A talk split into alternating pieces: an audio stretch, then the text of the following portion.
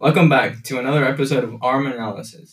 Today, we're focusing on three key literary perspectives transcendentalism, dark romanticism, and Puritanism. and their viewpoints of one simple yet mysterious concept the woods. Whether the woods are right in your backyard or several hours away, different cultural perspectives have had different ideas of the meaning of what happens when you disappear into the trees. To explore these different meanings, three friends, us that is, are venturing into the woods at their local state park to discover whether the forest is a perfect place for a picnic or something much scarier.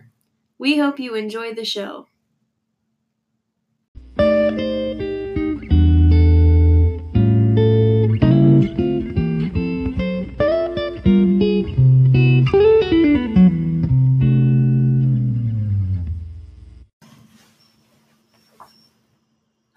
I'm starving. These sandwiches we packed are gonna be delicious. Yeah, but with the sea, they're probably all melted by now.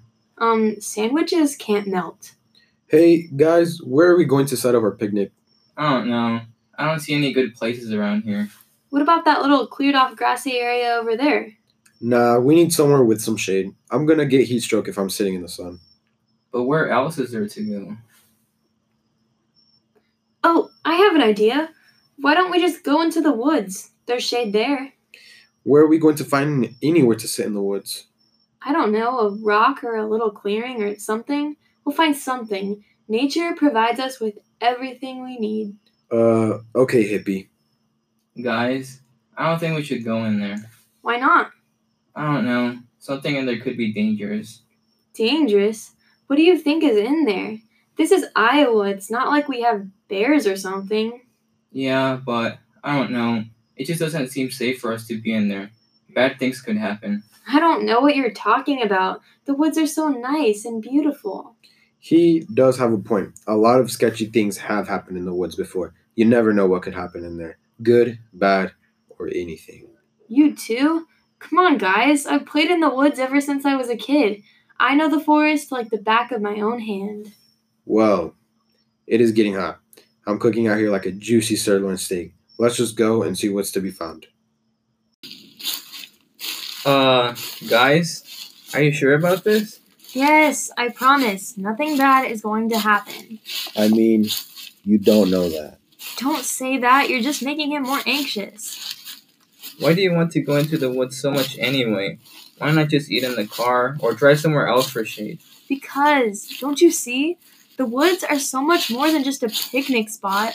The woods are where we see nature, the divine creation, at its finest.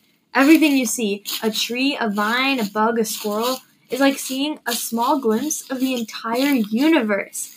The spirit that's inside you is inside everything, and being in the pure, undisturbed nature gives us the opportunity to feel more connected to the spirit inside of us, and even at the same time, more connected to to to, to everything.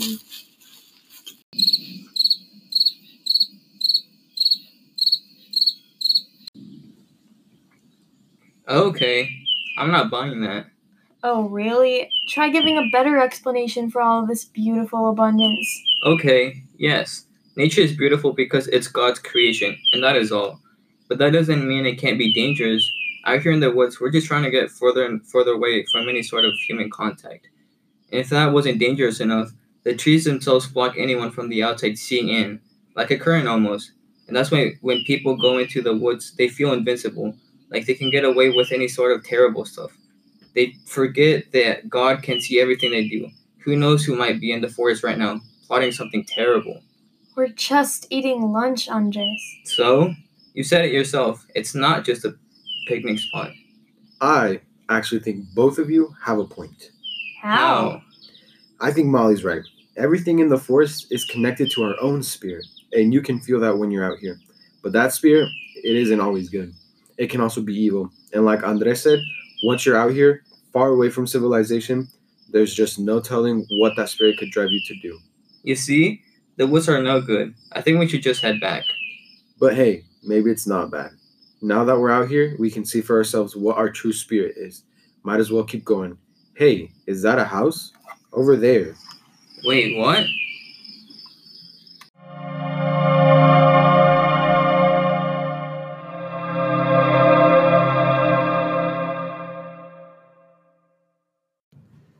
Every morning was a cheerful invitation to make my life of equal simplicity, and I may say innocence, with nature herself.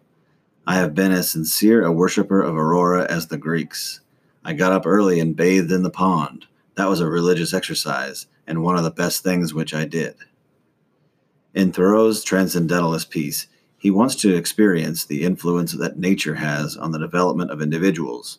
He escapes from society in order to connect with nature and take his own actions that would otherwise be offensive or out of the standards of society.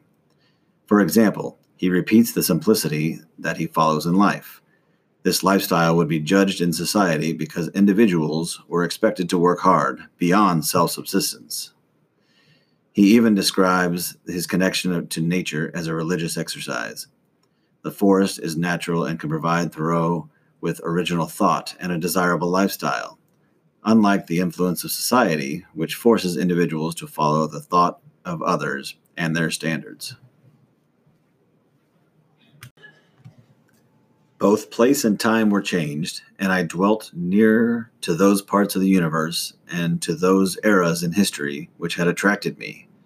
We are wont to imagine rare and delectable places in some remote and more celestial corner of the system. Beginning, the constellation from Cassiopeia's chair, far from noise and disturbance. My house had its site in a withdrawn, but forever new and unprofaned part of the universe. In his piece of literature, Thoreau depicts his own home and environment as being unprofaned, and in a sense pure when compared to the rest of the world. He highlights the fact that his home is far away from any noise and disturbance, which is a reference to society. Thoreau demonstrates that society disturbs one from being able to look inward and discover or mine for a sense of purpose. For Thoreau, these environments, secluded, tranquil, and in a sense isolated, attract him and thus allow him to mine for his meaning and purpose in life. He emphasizes how crucial nature is to him by describing it as unprofaned, which indirectly highlights society as impure or profane. It looks like someone's been living here. Maybe you could eat in there. Oh, and there's a pond over there too. Oh gosh, don't look, that guy's naked. Ew. See, I told you people do bad stuff in here. Okay, yeah, that's pretty whack. But if that guy is living out here in the woods, I think he's doing something right. Just spending all his time out here, just with nature, not distracted by all the pointless aspects of modern life, but just the basics to live with. The forest is providing him with a place to focus on learning the secrets of the universe through connecting with nature. He probably is really connected with his spirit out here, but I'm pretty certain he could get charged for public nudity out here. Just saying. I really think we should go back. Well, clearly, if that guy is living here, there's nothing dangerous in the area. I say we find out what we're missing out on that he certainly has. I guess we should.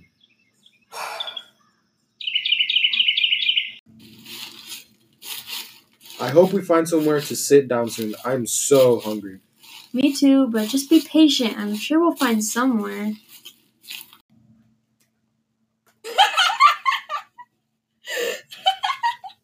Wait, did you hear that? Are there some girls around here? That's so creepy. Wait, they're over there in that cleared off area. Oh, they're dancing.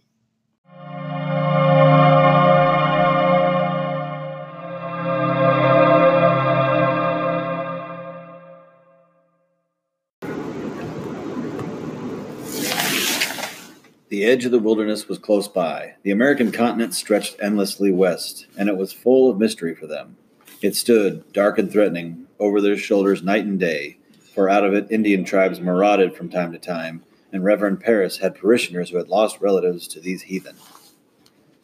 The setting of the crucible is Salem, a small Puritan community in pre revolutionary America, in which the inhabitants rely on each other for safety and to fulfill the goal of the Puritan people, which was to be a shining light in the darkness. They believed that men, man and the world were inherently evil, and that the vengeful God had chosen them and them only to be saved. Therefore, everything outside of the community was sinful and dangerous to their purity. God forbid anything from the wilderness outside get into the community, like witchcraft that would later cause hysteria within Salem.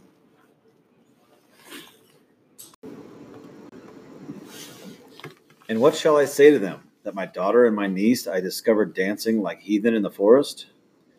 Dancing, like the other suspicious activities Abigail and the other teenage girls of Salem were discovered doing in the forest, was looked down upon as evil in Puritan culture.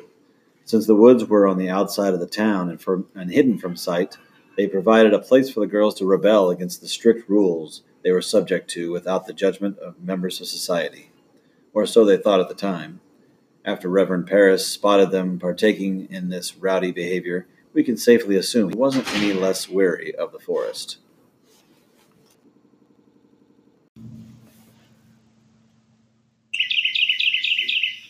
Don't you see? They're like dancing in a circle. They look like they're doing some kind of satanic ritual. This is kind of why we shouldn't be out here in the woods. Those girls knew exactly what they were doing when they came out here to dance. When they're in society with their families and neighbors around, they know they'd get caught and punished for their messed up behavior. But here, hidden from civilization, they feel free to partake in wild behavior. The woods bring out the dangerous things in people. Are you kidding me? They look like they're having fun. Yeah, they kind of do. Not gonna lie. You guys think satanic rituals are fun? Maybe it's not a satanic ritual. Maybe they're just enjoying life out here in the forest. You should learn to do the same. Yeah, maybe these girls have just figured out what life is all about. You guys are insane. I'd turn back around if I weren't so worried about your well being. oh, okay. Andres, you look tense. Maybe we should all sing a song to loosen our nerves. We're going on a bear hunt. We're gonna catch a big one. Bears? Oh, come on, Andres. Come on. Don't you think this is a little out of hand, Rolando? You admitted it yourself. Bad things could happen out here. See, here's the thing. Whatever happens out there was meant to happen. Out here, connected with nature, we find our true selves. Good or bad, it's all inevitable. So we just need to see what happens. Any resistance to it, and you're just playing yourself. I don't like that way of thinking. We can choose our own way to be. Are you sure about that?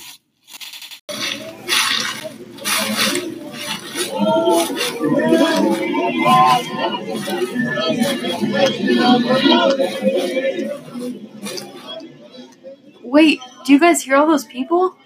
Yeah, I I think it's coming from over there. Something is very, very wrong here.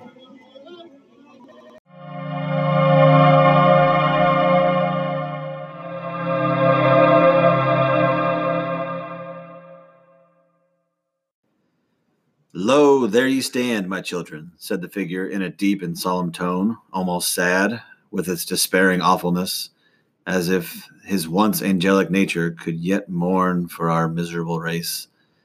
Depending upon one another's hearts, ye had still hoped that virtue were not all a dream. Now ye are undeceived. Evil is the nature of mankind. Evil must be your only happiness. Welcome again, my children, to the communion of your race. From young Goodman Brown. In Hawthorne's piece of dark romantic literature, his main character, once sinless and pure, finds his inner devilish manner through his experience with nature. The character is shocked when he finds other people in his community who he trusts taking satanic actions. The line, evil is the nature of mankind, evil must be your only happiness, resembles the moral of the story emphasizing the idea that it is inevitable to fall in the trap of sin. But something fluttered lightly down through the air and caught on a branch of a tree. The young man seized it and beheld a ribbon. My faith is gone, cried he, after one stupefied moment. There is no good on earth, and sin is but a name. Come, devil, for to thee is this world given. Brown brings up the pink ribbon on multiple occasions. The ribbon belongs to his wife, who is seen in society as sinless and innocent. However, when he is running through the forest, he sees the pink ribbon falling from the sky. In a metaphorical manner, the falling ribbon resembles the trap in which his wife, Faith, has fallen in society. She became sinful. She has fallen into the hands of the devil. The sky from which the ribbon falls is related to heaven, the ribbon falls into the burning and dark forest, which most likely resembles hell.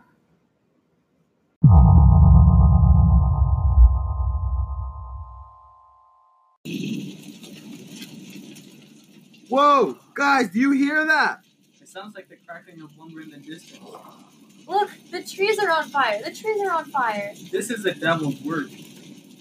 No, it's not. It's nature's natural cycle of death and rebirth. Okay, hippie, we do not need the illogical facts. We need to run. I'm telling you, there's nothing to be scared of. Nature itself will take care of its children. That is us. I never thought I had such a crazy friend. It's the forest. The forest is transforming Goody Higgins. I knew you were so good on the inside. The devil of the forest is in you now, and you will never be so virtuous again. Rolando, if I were you, I would run the hell out of here. Chill! You're crazier than her, my guy. Everyone is evil on the inside. It's human nature. We can't control ourselves. No, God has chosen us to be the good in this world. We have to work for Him. I will not let the devil take control of me like he took control of her. No one has taken control of me. I am free, liberated, and inspired to take control of myself through the beauty of nature. Ha ha ha ha ha ha! It's all beautiful and inspiring until nature takes control of you and kills you. You can stay here with your beloved nature and burn to death. No, not you two. The devil has taken control of you. Brother of God, praise Him. Say your prayers. Don't fall into the trap of the devil. You can't leave your fellow friends behind. She is a child of God. Well, you can burn with her too, and so can I. No one is good in this world anyway. We're all dirty sinners. Wait, guys, What? we have to go back. Oh, now you want to go back. Why?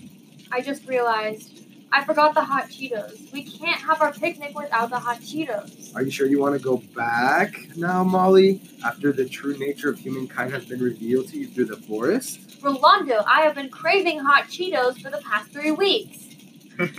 I agree. Let's get out of here really fast so we can get those hot Cheetos. I'll race you guys. Let's go. If you say so.